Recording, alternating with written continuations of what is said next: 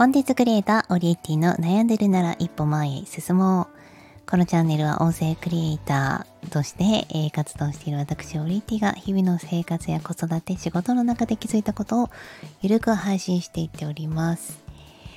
えー、今日はですね、土日、空飛ぶ音楽祭という埼玉県所沢市で行われました音楽祭の MC をしてまいりまして、えー その MC は本当にやりきって、まあ、そちらについては Voicy の方でもいくつか話してるんですけどだから日焼けをしてしまって体の半分だけめっちゃ痛いんですよね。多分西日かな。あのファイルを持って、えー、右手でマイク左手でファイルを持って話していたんですけどそのファイルを持ってた左手だと思うんですよね。外側手の外側がめちゃくちゃ痛い感じです。まあ、日焼け止めも塗ってたんですけどね、かなりお天気に恵まれたので、いやいい経験をさせていただきました。で、今日は、その中で学んだこと本当にたくさんあるんですけれども、えー、準備をすることの大切さを改めて知ったというお話です。あのこれは準備をするってえー、じゃあ何をするのっていうことなんですけど本番に、えー、何が起きたとしても例えば観客が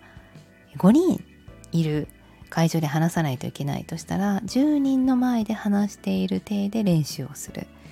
本番の2倍以上のパフォーマンスが出せるように練習ではもう緊張感とかですねいろんな経験を積んだ状態で本番を迎えると100%は出せるというものですね。私はオンラインや、まあ、今回の MC もですけど人前でお話をしたり、まあ、講座をしたりイベントをしたりっていうする機会が、まあ、この3年の中でもう何十回もあったんですけれどもあの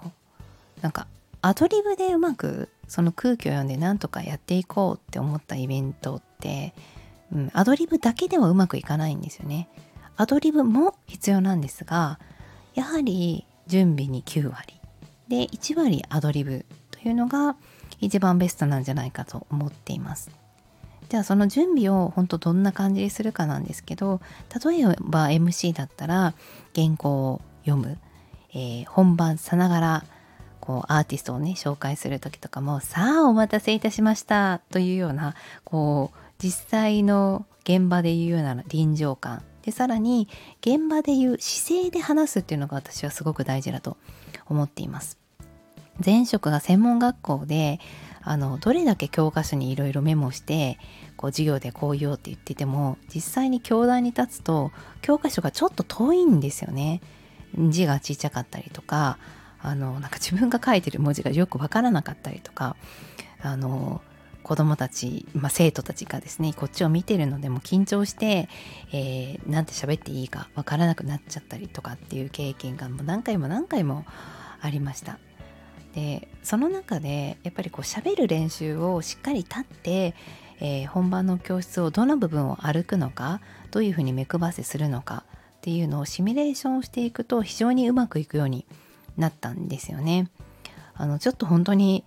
恥ずかしいなって思ったこともあったんですけれども生徒が来る朝の早い時間に声出しをするとか、えー、カツカツと歩いてみるもう黒板に、まあ、字とかねもう準備をしておくテキストを書いておくっていうことも何回もしました。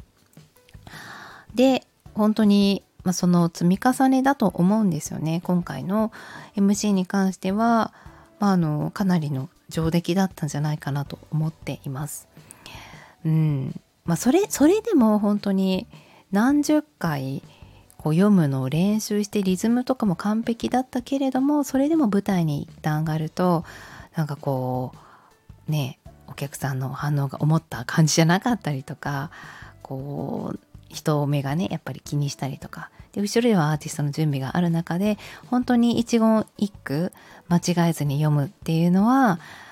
もうね難しかった。98点ぐらいでしたね。やっぱり1個ぐらいちょっと噛みそうになるとか間がちょっとおかしくなっちゃうっていう自分の中での100点には、